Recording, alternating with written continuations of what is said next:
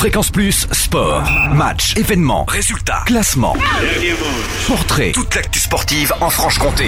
Bonjour Totem, bonjour à tous. La 36e édition de la Transjurassienne a enregistré le week-end dernier 3567 fondeurs au départ des trois courses. Ils sont 3283 à avoir franchi la ligne d'arrivée. Et c'est le haut-savoyard Mathias Vibaud qui s'est offert une victoire de prestige sur l'épreuve phare, 76 km, ramené d'ailleurs à 70. Si le Chamonniard a été privé sur le fil des JO, il a néanmoins remporté sa première Transju. Vous retrouvez tous les résultats sur le www.transjurassienne.com. Et puis en foot, belle victoire de Jura Sud en 16e de finale de la Coupe de Franche-Comté. Les Jura Sudistes se sont imposés 2-0 face à 4 Rivières 70. Ils se déplaceront à Moulins dans l'Allier samedi pour le compte de la 18e journée de CFA.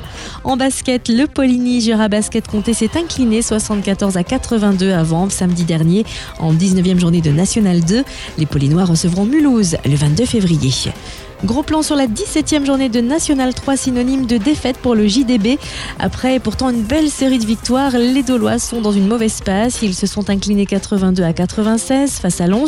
Ils joueront en Coupe de France samedi avant de recevoir Pfaffstadt le 22 février pour le compte de la 18e journée, alors que les Lédoniens se déplaceront à Saint-Apollinaire. De son côté, Montmoreau s'est donné de l'espoir en s'imposant 84 à 76 face à Auxerre, concurrent direct pour le maintien. Les hommes de Jean-Baptiste Richard doivent continuer sur leur lancée pour avoir des chances de se maintenir en fin de saison.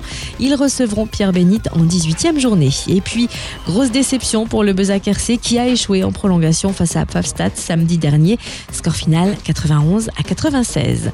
On termine avec les matchs à suivre en rugby pour la 13e journée de Fédéral 3 dimanche. Le FC Saint-Claude reçoit Belleville à Cergy. L'US Dol se déplace à Montchanin et les Tavellois se rendent à Couche.